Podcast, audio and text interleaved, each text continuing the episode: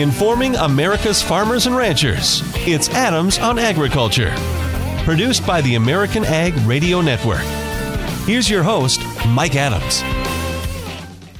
Hello, everyone. Welcome to Adams on Agriculture. Thank you so much for joining us and letting us be part of your day. We hope you're having a good one. Coming up on today's program, we'll get the latest meat export numbers from Dan Hallstrom, President and CEO of the U.S. Meat Export Federation. We continue to look at how our meat exports are being impacted by COVID 19. We'll get the very latest. Speaking of COVID 19, what's the latest situation in rural hospitals? We'll talk with Brock Slabach, Senior Vice President, Member Services for the National Rural Health Association. And we're going to talk with Jim Bair, President and CEO of the U.S. Apple Association. We'll talk about the start of USMCA and the ag labor situation. All that coming up on today's show. Thank you for being with us. We're going to start things off today with Richard Fordyce, FSA Administrator. Richard, good to talk with you again. Thanks for being with us. Always good to be with you, Mike. Let's take a look at the latest numbers in, in, CFAP, the Coronavirus Food Assistance Program. I see the number as far as the amount that you have sent out so far under CFAP at 5.4 billion. Is that correct? That is true. Those were the numbers as of yesterday. Um, we have uh, we have processed applications for 300, over 365,000 producers. That means those applications, you know, have been filed by the producer. They've been they've gone through the approval process, and and payment has been made. So. Um, you know, in my mind, pretty significant number uh, of producers that have participated up to this point, uh, a little over a month into the program. So, um, you know, our folks have been busy. Certainly, producers have been busy as well, um, applying for for CFAP. Iowa, the leading state so far, 568 million. Further breakdown, we see 2.3 billion going for cattle, 1.1 billion for dairy, 343 million for hogs. That's true. Um, you know, we knew um, kind of really kind of going in that the the, the different livestock categories um, you know would be would be a, significant percentage um, of that uh, of those dollars you know going out through CFAP.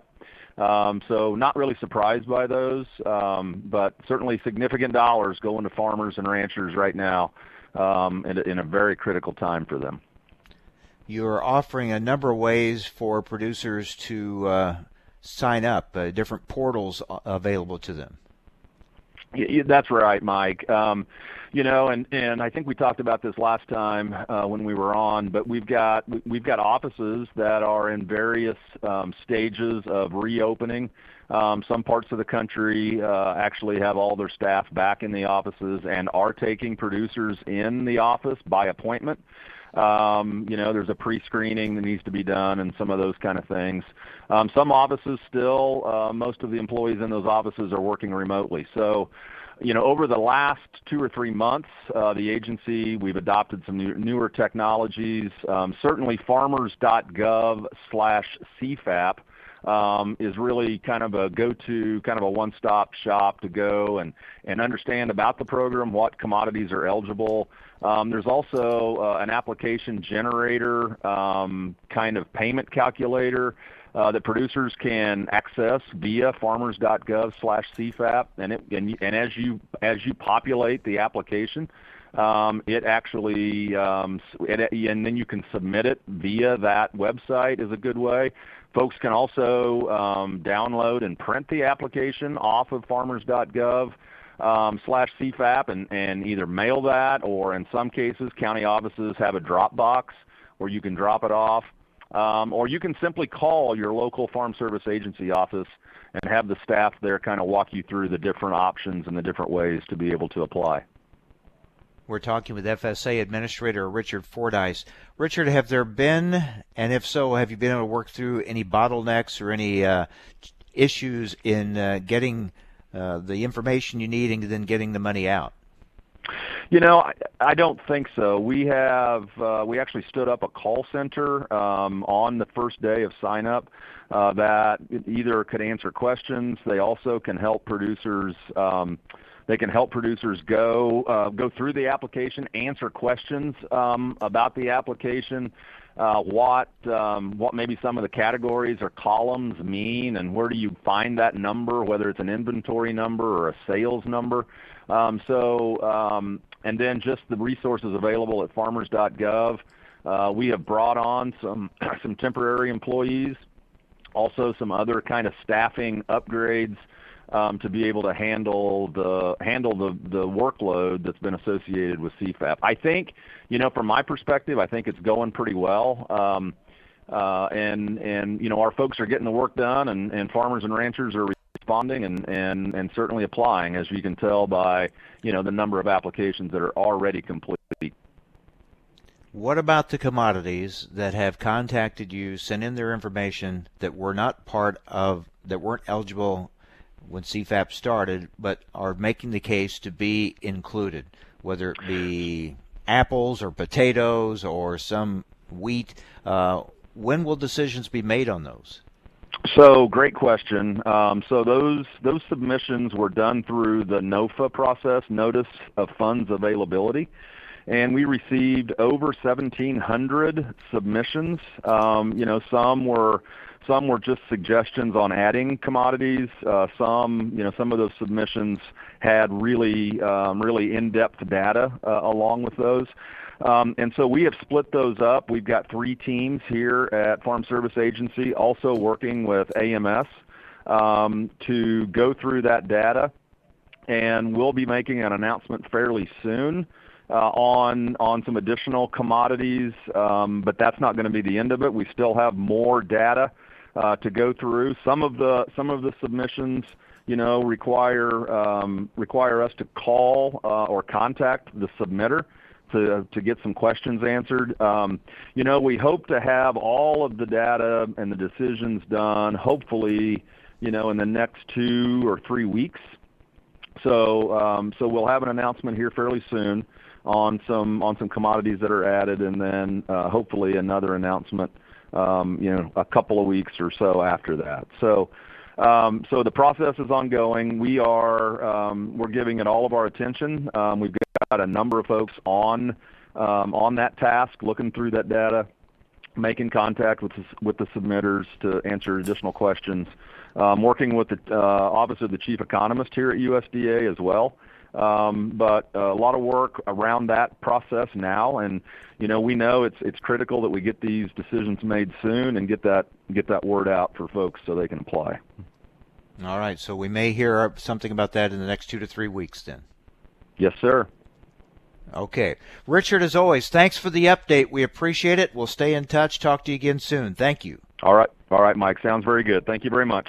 Uh, take care. FSA Administrator Richard Fordyce again, 5.4 billion has been sent out in the CFAP program, and for those commodities waiting to get in, we'll get an announcement on that uh, in a sounds like two to three weeks, and then maybe another announcement shortly after that on even more. All right, coming up next, the latest meat export numbers. We'll talk with the president and CEO of the U.S. Meat Export Federation. That's next on AOA.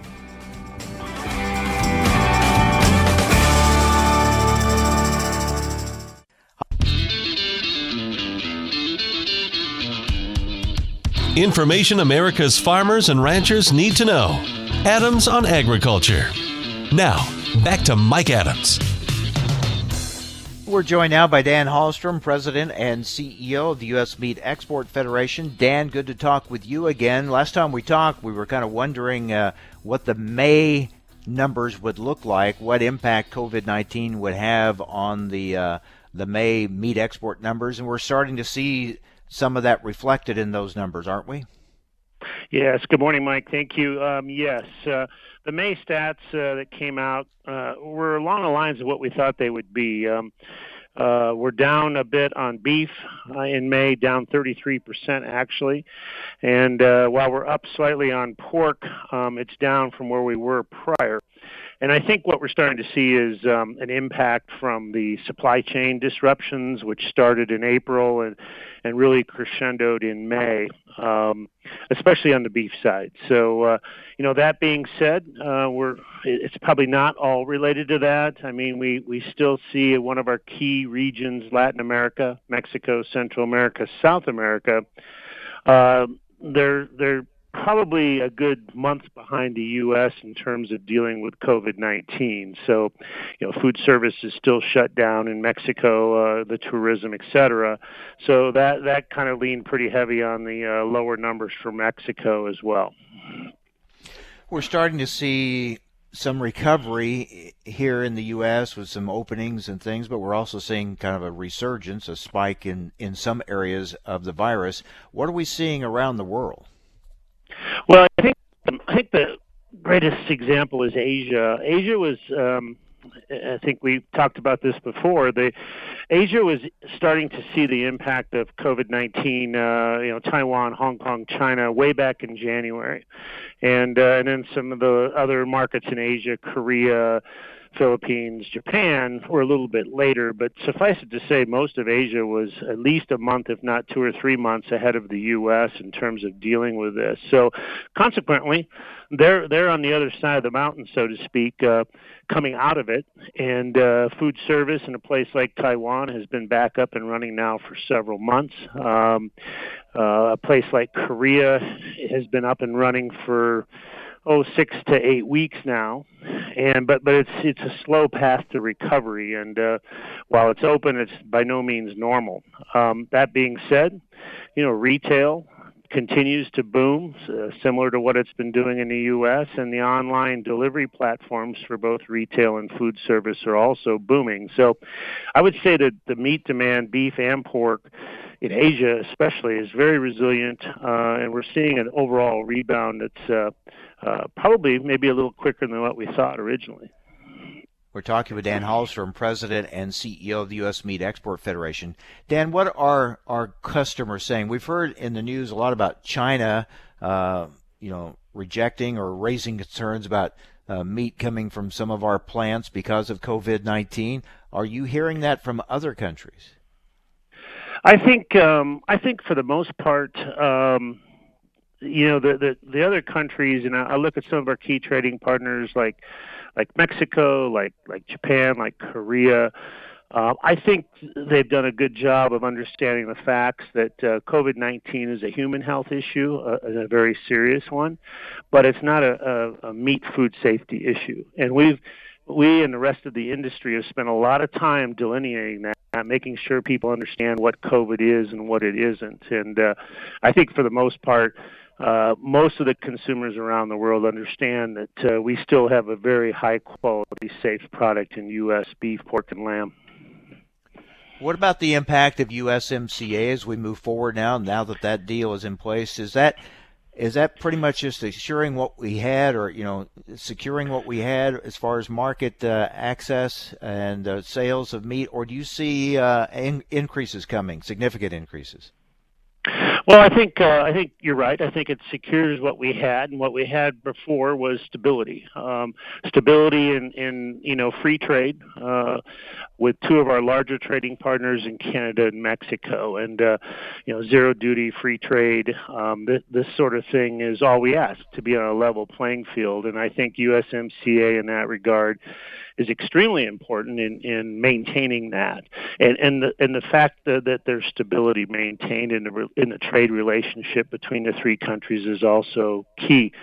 And you know, since you brought up the trade agreements, the other one that continues to pay dividends is Japan.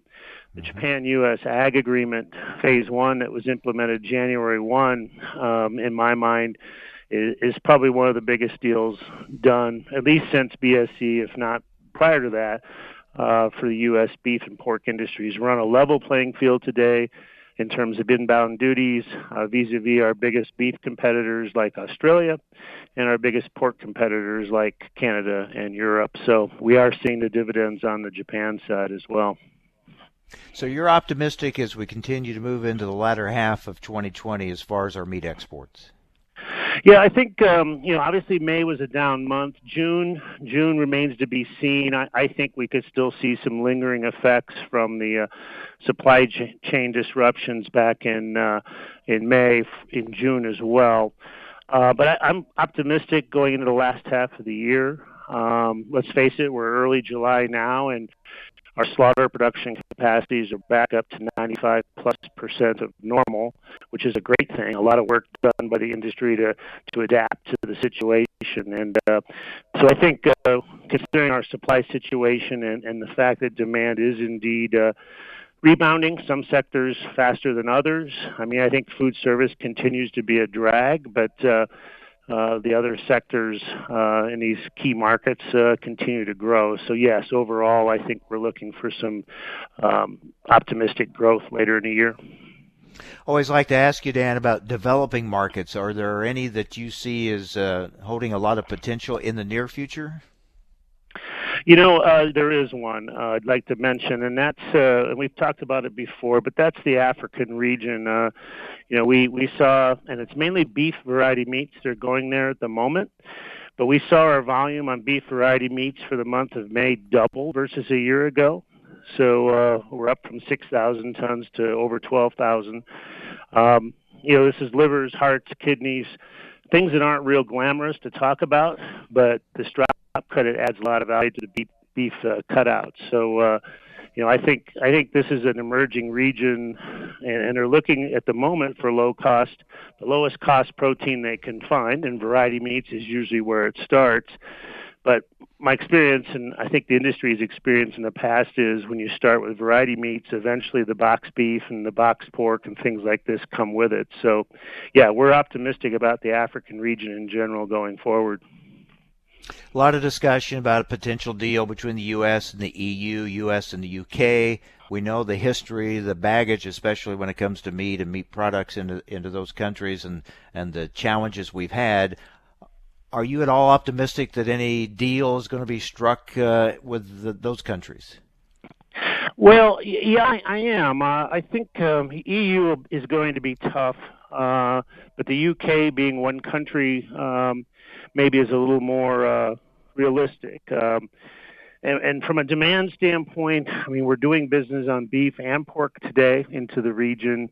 It's small, but uh, the, the potential for growth is enormous with a very large population base throughout the region. And uh, and for the most part, a population base that likes to pay for quality, especially high quality products, and uh, that's what we have. So, yeah, I think the UK especially is uh, is a possibility. Uh, there's a lot of potential growth there should we be able to get a deal done. So, yeah, we're very supportive of the process, and uh, you know, we're not. We still. It's not going to be a big, big market like like we're talking with Korea and Japan and these markets, but uh, every market at this point helps. So we're optimistic. Yeah, it, that's for sure. Uh, so overall, real quick, when you look at the uh, January through May, all things considered, we have to be pretty happy with the numbers. I mean, when you when you th- look at everything that that's kind of been the headwinds uh, for the markets, uh, we still moved a lot of product. We we have, and uh, yeah, we're we're happy with the numbers. But that being said, the situation is so fluid, uh, day to day, week to week. It's really hard to to to, to forecast. But uh, yeah, I mean, uh, one thing the industry is getting really good at is being being able to adapt to changing circumstances. If nothing else, we've learned that from this whole experience the last six months, and uh, yeah, I think uh, we have a high quality product to supply as well, which is another advantage. Yeah, flexibility is a key for sure. Dan, thanks a lot. Good to talk with you again, and uh, we'll see what uh, those June numbers have. We'll talk again when we get those. Thank you. Thank you, Mike. All right, Dan Hallstrom, President and CEO of the U.S. Meat Export Federation, looking at the May meat export numbers and his thoughts on the rest of the year. Well, we haven't done an update in a while on uh, our national rural health uh, situation with COVID 19. Where do we stand? We'll talk with Brock Slabach with the National Rural Health Association. That's next on AOA.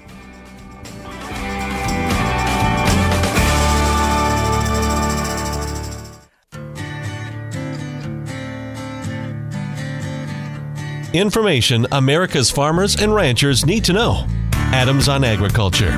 Now back to Mike Adams.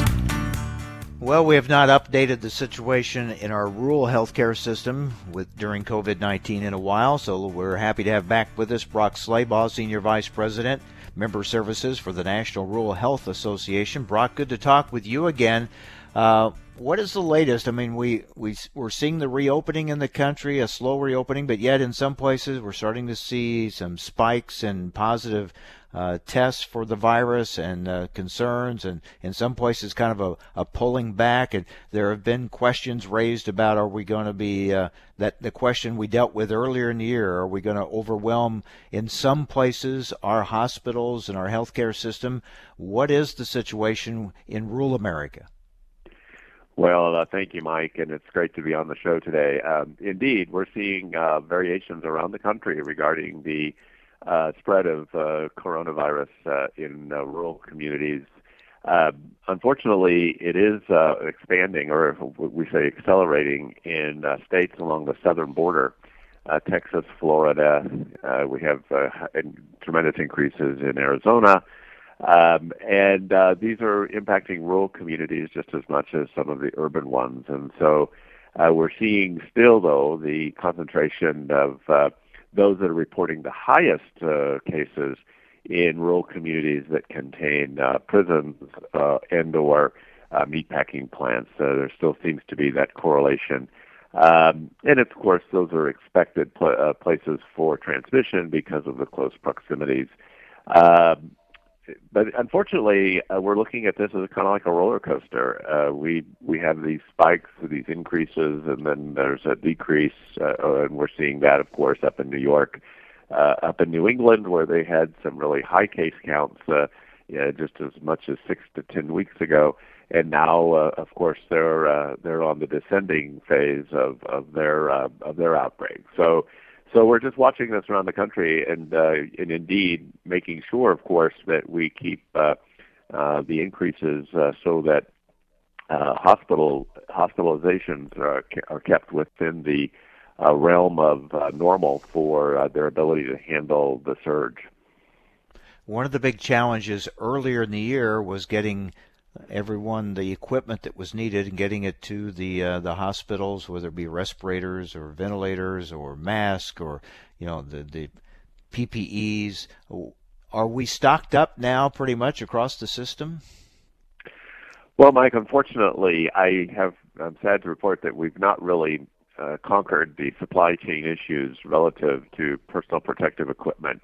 Uh, we're starting to hear isolated cases of some shortages uh, in uh, places around the country. Uh, uh, fortunately, the, with some with some resourcefulness, uh, they're they're able to achieve uh, the the needs that they have, uh, satisfying the needs that they have. But uh, but we're watching that very closely, and of course, it's really important as we've uh, as the CDC and public health agencies, in fact, some states are requiring uh, face mask coverings uh, to help prevent the spread of uh, COVID. Uh, we are seeing increased demand for some of the face coverings and masking um, that uh, uh, that's uh, that's going on, which is a good thing uh, actually. But uh, but it's just uh, putting some sources of uh, of uh, stress on a system that uh, hopefully we'll be able to cure if we can get some supply chain issues fixed uh, here quickly. We're talking with Brock Slabach with the National Rural Health Association. How much has government assistance, uh, how much of a difference has that made with the rural hospitals? Well, it's uh, been a very important. The CARES Act, uh, which was passed in late April, uh, provided some really much needed resources for rural community, rural hospitals and clinics uh, we're seeing uh, millions of dollars flowing into them to be able to offset the decrease in volume due to cessation of uh, uh, elective and non-emergency procedures. Uh, the SBA, the Small Business Administration's payroll or paycheck protection program, was another huge uh, pro- program that helped to sustain our rural hospitals. I like to say that that was like a defibrillator to rural hospitals. It kind of shocked them back to life after these tremendous downturns. But uh, I keep reminding folks that uh, rural hospitals and clinics are still in intensive care, and uh, we still need to be paying attention to the longer term needs of these facilities. One of the several ironies through all this has been the situation in the healthcare system where the need has been so great uh, for the workers, but yet many hospitals having to lay staff off because, as you said, the, the loss of elective procedures and things like that. Are we starting to see those workers come back?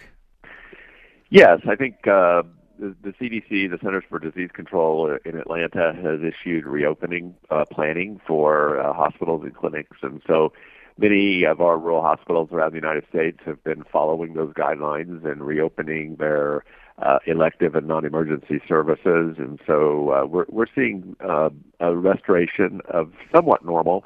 I don't think that every facility is still back uh, to their pre-COVID levels yet. Uh, one of the things that we're dealing with is still the public that uh, is not sure that it's safe to go into a clinic or a hospital. Um, I would uh, urge uh, your listeners to remember don't die of doubt. Um, if you're having symptoms of uh, acute disease like heart attack or stroke, uh, delay is not the answer. Uh, your your healthcare facilities locally are totally capable of uh, of handling your care uh, safely. We know that there's been an ongoing uh, number of hospital closures in rural America. Has COVID 19 sped that up, or where are we on that front? Uh, the money I mentioned a second ago with the CARES Act and the PPP, the Pay, Paycheck Protection Program, have uh, sustained many of our rural facilities through some of this uh, really uh, difficult time. Um, so we've seen a leveling off. Uh, so we're at 128 uh, rural hospitals closed uh, since uh, 2010. Uh, this year we've seen 12 close, and thankfully in the last month or so we haven't had any more close uh, since the beginning of the pandemic. So now there's all the speculation of what's going to happen in the fall. Or are we headed for a second wave? Where are we in the first wave? Uh, so how do how do our rural hospitals and medical facilities how are they preparing for kind of the unknown here as we move forward? Well, that's a good question. Are we are we in the second phase now, or are we are we starting uh, continuing the uh, phase one uh, still? Uh, I think that what we're gearing up for at uh, at our association is advising our facilities that uh, they need to be um, um, basically uh, getting supplies of PPE available, uh, making sure that uh, they are their testing capacity is is in in place, and then looking to reach out to their community partners like long-term care facilities, meat packing plants, and and prisons if they happen to be in that community, and begin to collaborate on ways that they can work with each other to uh, to mitigate spread. And then last but not least, maybe look at uh, priorities like contact tracing, uh, maybe uh, lending efforts to your local um, uh, public health departments in tracking uh, and tracing the disease, the COVID disease, so that we can quarantine those that are infected, keeping them from continuing to spread the the virus. You mentioned those three key areas, the hot spots, the long-term facilities, nursing homes, things like that, uh, the meatpacking plants and prisons.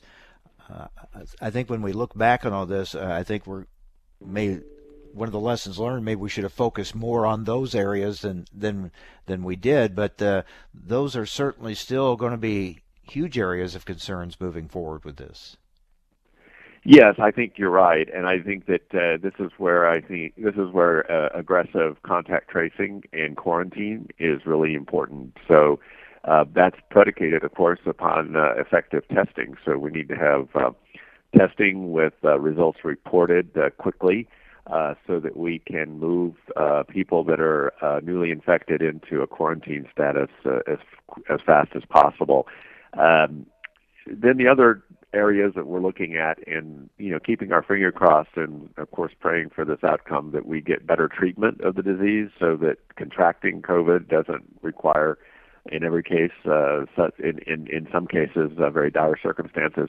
And then we're waiting of course on the vaccine which we're told uh, is under development and hopefully uh, available uh, to to us either at the end of this year or next year. Yeah hopefully very soon.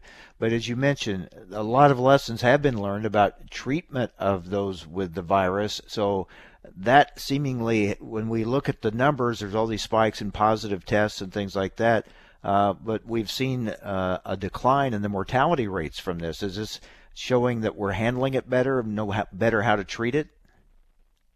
Yes, I think that's true. We have some better uh, uh, the, the, spread of learning uh, regarding how to care for patients um, and and starting certain treatments earlier rather than later, uh, and getting that information from one place to the other. So I know there's a lot of people in New York and, and up in the New England that are sharing their experiences with uh, with hospitals and systems down in Texas, Arizona, and Florida. So uh, so that has been very effective. We have remdesivir now, which is a drug that's very helpful. Dexamethasone uh, apparently is working well. So there are some drug treatments uh, that are available that have proved to at least reduce the severity of the illness uh, for for many, and in some cases uh, eliminate or reduce mortality. All right, Brock. Thanks for the update, and we will stay in touch. Hopefully, the news will be better as we move forward. And we thank you for being with us for the update. Thank you, Mike.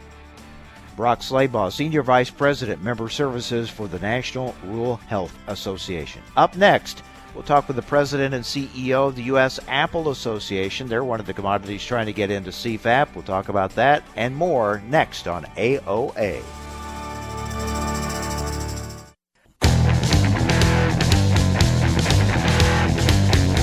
Information America's farmers and ranchers need to know. Adams on Agriculture. Now, back to Mike Adams. And we're joined now by Jim Bair, President and CEO of the U.S. Apple Association. Jim, good to talk with you again. Earlier in the program, we were talking with Richard Fordyce, FSA Administrator, and I asked him about commodities such as yours trying to get into CFAP and he said an announcement would be coming in two to three weeks. I know you've made your case to FSA. Uh, are you optimistic that you're going to be included uh, in this next round? He indicated that there'd be an announcement in two to three weeks and another one shortly after that. So you've got some chances coming up here. I know you're anxiously waiting. Well, Mike, good to be with you again. Uh, you know, you can't be in agriculture and not be optimistic.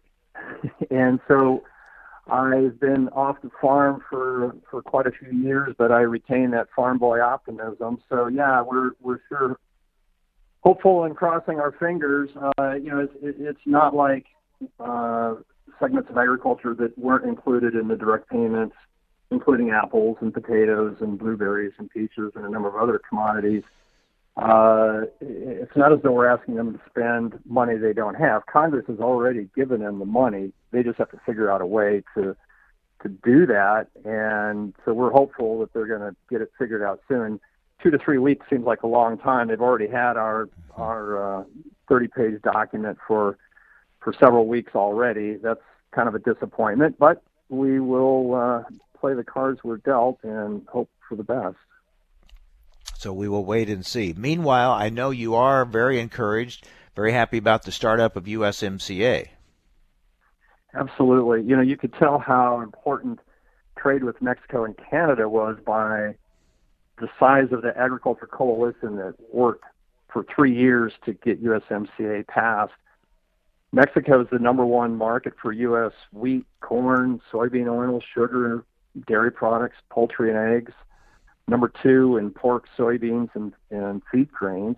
Canada's number one market for our live animals, biodiesel, fruits and vegetables, number two in ethanol. So talking about a lot of important trade between these three countries. We already had free access with NAFTA, so we're not going to grow any new markets with, ex- with a couple of notable and important exceptions. Some wheat classes uh, going uh, into Canada and dairy food products. But other than those, this is just getting back, just locking in, let's say, what we already had, and, and that's of absolute critical importance because it's it's just uh, it's the biggest trading block in the world, and everybody was just as nervous as can be that there was going to uh, you know be some hiccup in that trade, and the aluminum tariffs, steel tariffs, didn't help. Now the president's threatening to put more aluminum tariffs on Canada. We don't we don't like to see that. Um, we think that that's a mistake, but um, we'll try to work through it. We export about a half a billion dollars worth of apples to Mexico and and Canada, so it's uh, it's a it's half of our exports, and uh, hugely important to us. We're talking with Jim Bair, President and CEO of the U.S. Apple Association. Jim, let's talk about the labor situation. So critical to to agriculture in general, to your commodity, apples in particular. What is the situation there, and is there a shortage of available ag labor to you? There's always a shortage of ag labor. Uh, and even in a so-called normal year before coronavirus, I talked to growers, family farmers across the country who say they had to leave $100,000 worth or $200,000 worth of apples on the trees to rot because they couldn't get people to pick them. So that's always been a problem. This year, coronavirus has just doubled down on that pressure because uh, of having to social distance our workers. Uh, we provide housing for the workers while they're here on their temporary work visas. Um, but if you have to separate the bunk beds by six feet and you can't have somebody in the top bunk, you know, you've just cut your housing supply by at least half. Same thing in the packing facilities where they're, uh, you know, no different than a meat packing plant. An apple packing facility also has workers standing shoulder to shoulder in normal conditions. So if we have to separate them by six feet, we've just cut our packing capacity by at least half. So that's that's added uh, a lot of pressure. Uh, you know, we're heading into our super busy time period right now, and as we get into harvest, we're going to be harvesting apples. In fact, in some locations, some of the early what we call summer apples are already being harvested. As we move toward the you know the really big season in a, in a month or so, people are kind of panicking. Uh, we've already seen that uh, the president's cracked down on the uh, high tech so-called H-1B visas, um, the uh, visas for agriculture. We're we're nervous that that's going to become a, a political playing card as we get closer to the election.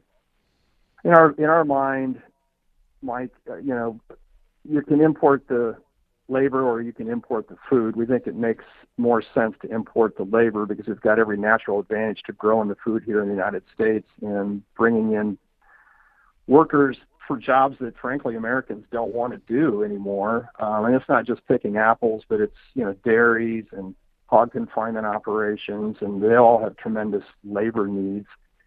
So hopefully we can we can get through this next few months relatively um, unscathed, and hopefully uh, work towards a better times next year. And that's of course that's the that's the song agriculture always sings. You know, mm-hmm. hopefully better times next year. Yeah, and uh, yeah, it is a critical issue, and we'll keep a close watch on it. And Jim, we'll talk again when that announcement comes out from FSA on the, the next CFAP uh, uh, round. That as far as uh, eligible commodities, and we'll see if you're in there. We'll talk again at that time. Okay. Thanks a bunch, Mike. Take care. Oh, Always enjoy talking with you. Thanks, Jim. Jim Bair, President and CEO of the U.S. Apple Association.